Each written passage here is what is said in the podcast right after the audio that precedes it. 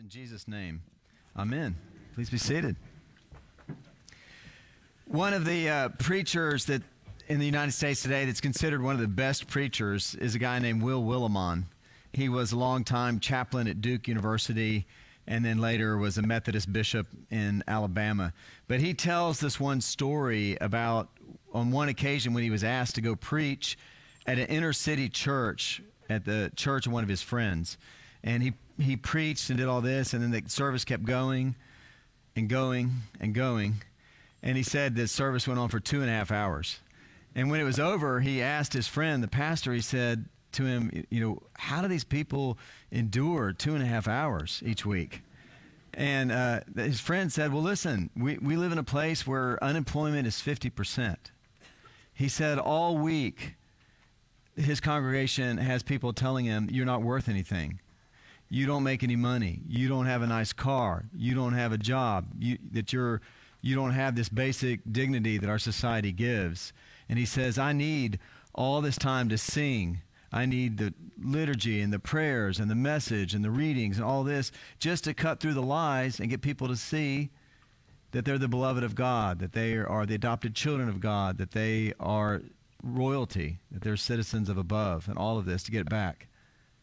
And I think, if I'm honest, there, I need a bit of that reminder as well. Probably also on a weekly basis, on not two and a half hours. and I suspect that some of you do too. That we need to be reminded of those things again and again. And that's part of what I want to talk about this morning in the context of our first reading that we did from the book of Hebrews. This is a book that we've not talked about a bunch, and I want to start by just giving you a quick, just thumbnail sketch, uh, a reminder of what this book is about and where it is before we kind of jump into it. But this is a, a book that, if you were kind of trying to get into some of the big themes of it, you would say the book has a big picture of presenting how we have direct access to God the Father through the work of Jesus and the call that places on us. That's kind of the highest level summary I can make of the book. We don't know who wrote the book. There are there were early parts of the church that said Paul wrote it, but even early scholars in the church said no, it's a different style of Greek and so on and so forth. That it's somebody else. We don't know who wrote it, so you'll hear us talk about the the author of Hebrews. We don't even know 100% who the audience was, but the second century scribes were pretty sure it's written to a Hebrew congregation, so that's where it got its name. And we're fairly sure it's written to a Hebrew congregation in Rome. It is a book that is, it has uh, 13 chapters, and the reading we had today is from the 10th chapter. And um, I love the passage that we read today because it you kind of get from to this moment where there's a pivot in it from kind of all this deep theology that the author's been doing to a pivot where he's now he wants to kind of turn and make it practical. And the way the New Testament scholar and Anglican Bishop N.T. Wright talks about it. He says this pivot is at verse 22, which I'm going to read in a few minutes, not now. But this is way N.T. Wright talks about that verse. He says the verse 22 is the primary reason that we've come all this way, collecting key passages from Scripture, marshaling arguments here and there, calling up ideas and images, familiar and unfamiliar, shaping and polishing the exposition of Jesus as God's Son, the truly human one, the great high priest, the mediator of the new covenant. And we get um, throughout these the book of Hebrews, you, you get a lot of what's gone before, where the author is doing this comparison, at least implicitly, between the Old Testament notion of priests and making these sacrifices, this whole system of sacrifices, versus Jesus, this once and for all sacrifice done by the once and for all high priest, and that cannot be repeated, and how he's exalted now, and how we get all this. And then we get, after we're done with that, is where we get to this pivot where it, he says, therefore. And then he's going to launch into all these, therefore, let us. And we're going to have enough lettuce to make a salad with this thing today. There are going to be three of them we're going to talk about, but, it, but it's a pivot. It's a pivot where he's going to, it's a kind of the moment where he's going to say, so what? We've been talking about all this stuff. So what? And we get to the very first one of these in verse 22 where he says, okay, therefore, let us with true hearts uh, draw near to God. And I'm going to read the, the actual passage to you. This is 22. He says, Let us approach with a true heart in full assurance of faith with our hearts sprinkled clean from an evil conscience and our bodies washed with pure heart sorry with pure water we get this idea that we because he's saying because of all the stuff that's happened we can approach with confidence because of this theology which he's been developing about being cleansed by the blood of Christ that's been sprinkled on us and the, the waters of baptism, that we've got confidence in the ability, despite our sinfulness, to approach God, to know that God hears our prayers, to know that God hears our cries with mercy, even if it doesn't mean we get exactly what we want the way we think we should get it, but he hears us and responds and acts with mercy. And that's the first one of these, uh, this therefore that he calls us into with let us.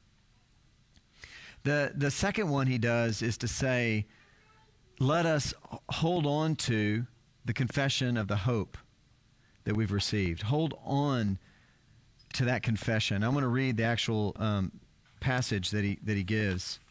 This is in verse 23. He says, Let us hold fast to the confession of our hope without wavering, for he who has promised is faithful. And this verse probably meant more even then because they were, you know, again, if it's the people in Rome like we think it was, they were in opposition, they were probably in persecution. And he's telling them, look, have confidence, have assurance that you can approach, but also hold on to all this stuff. Hold on to this confession of hope that you've received. Hold on to knowing that you're a citizen of above. Hold on to knowing you're the beloved. Hold on to knowing you're the adopted child. Hold on to knowing that the worst day of life you've ever had won't, won't be the last word. Hold on to the gospel itself. Hold on to all these things. Don't let anybody take it from you. We think about the gospel itself, I read recently the the sort of the way that Tim Keller, the celebrity pastor, I'm going to say from uh, from New York City, the way he likes to talk about the gospel, he says this is the gospel that you are a sinner way more than you had imagined, and you're loved way more than you hoped, and how all this works out in Christ.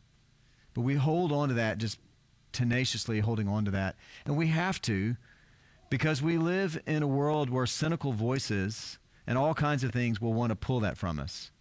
People that will tell us if you want to be a true intellect, you can't believe this stuff. Or didn't you did you miss the enlightenment? You're not able to believe this stuff or or that's just the silliness that people believe because they don't have all the answers and all the different all the different voices that want to tell you something else other than the deep truth and love that God gives.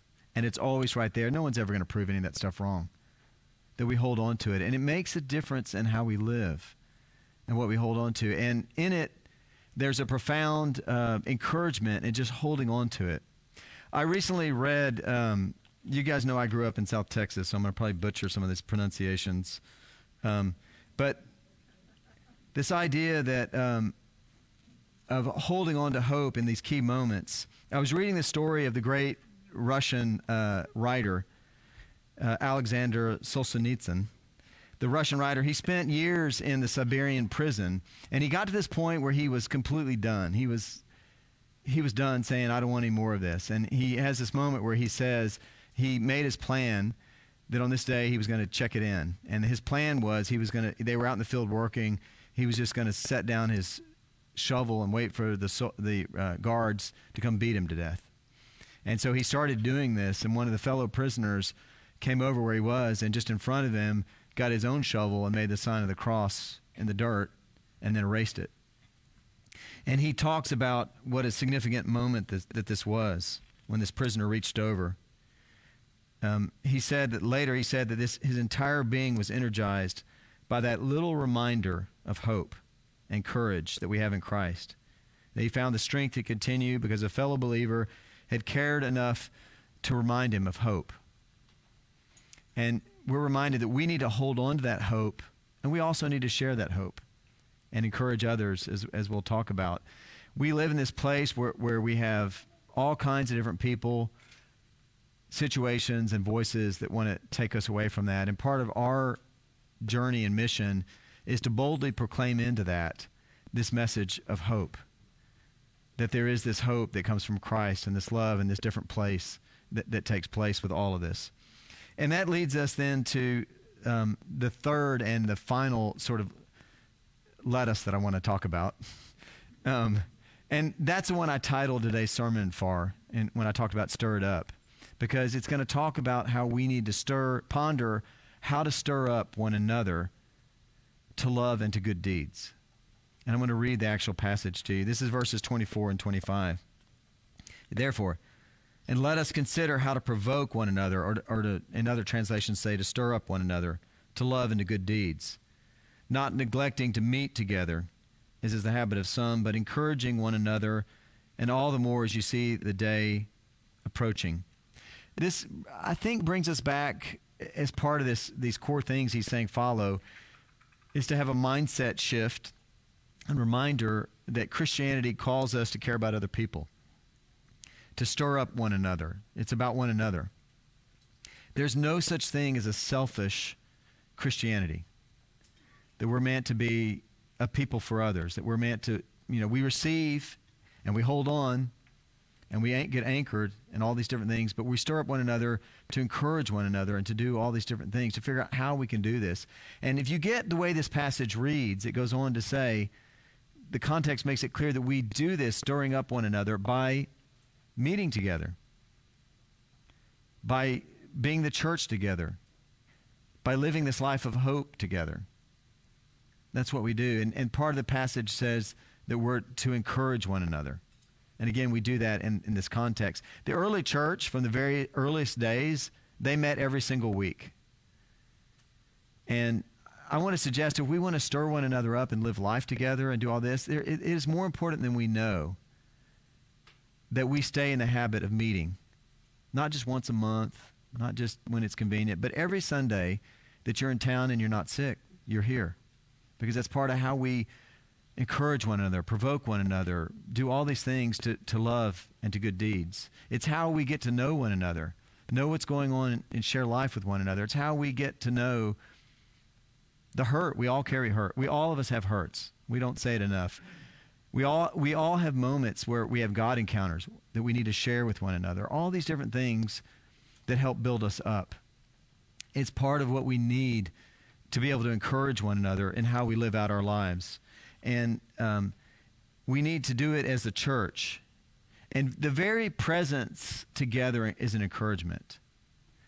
When we sing together, when we say the, the creed together, when we pray together, when we hear the readings together, when we think about and ponder what Scripture means together, all of that together in community is a source of encouragement and hope that we need to hold on to. And we need, and I think part of evangelism itself is not only knowing that and holding that for ourselves, but then seeing that this is something good that others need and inviting somebody, just come and see. Come and see a place of hope and encouragement, a place where we do it poorly, no doubt, but where we're committed to, to loving everybody who walks through our doors explicitly. Like we're not here just to give good service or thank you, whatever, but to love as profoundly and as deeply as we can. And to encourage one another, and that encouragement matters. I was reminded of this recently about how significant just basic encouragement can be. As I recently read a story about this man in Australia. And there, I'll, t- I'll tell you the story. There's this near Sydney, down on the coast, there's, a, a there's these cliffs that are known as the Gap and they're beautiful. Apparently, it's a big tourist site if you're in Sydney to go to. But sadly, and in infamy, it's also a very common place where people take their lives. And there's a man who, for many, many decades, lived next door to, to, the, to the Gap. He's a guy named Don Ritchie. And he uh, talks about how every time he would see somebody walking to the cliffs alone, he would come out of his house to meet them. And he would um, just give them the most basic courtesies. Invite them, how are you doing? Can I help you? You want to come have some tea? He goes on to say in this um, always remember the power of a simple smile, a helping hand, a listening ear, and a kind word. Basic encouragement. Between 1964 and 2009, he helped save more than 164 people. He said the greatest uh, joy he has is every Christmas. he gets tons of cards and presents from people who he, who he helped save, saying, That was such a dark period of life that you, you helped me in that basic courtesy and encouragement, and you helped me through it. And now it's a different world. You see he sees it in a different place. In 2009, he was awarded the Medal of the Order of Australia for, for um, preventing suicides at the Gap. He's since passed on, but he's still, the legend is told about him, and he's known as the Angel of the Gap. To me, it's a reminder of how important it is for all of us in this room and for us as a community that's called to love as Christ loved us, to take it out in the world and just to be a place of hope, to be a people of hope and a people of encouragement. And the writer of Hebrews would tell us, with all this great love and theology and sacrifice and resurrection, he would bring it down to us and say, Let us draw near with a true heart. Let us hold on to the hope of the confession that we have, and let us stir one another up to love and to good deeds. Let's pray. Gracious Lord, we thank you that you love us and that you call us on a journey to learn more what it is to, to live as your beloved, as your children, and to learn more what it is to share from your bounty, from your grace, from your love in the world that needs it. We pray, Lord, as we gather week by week, that you would equip us and encourage us. We pray this in Jesus' name. Amen. Amen.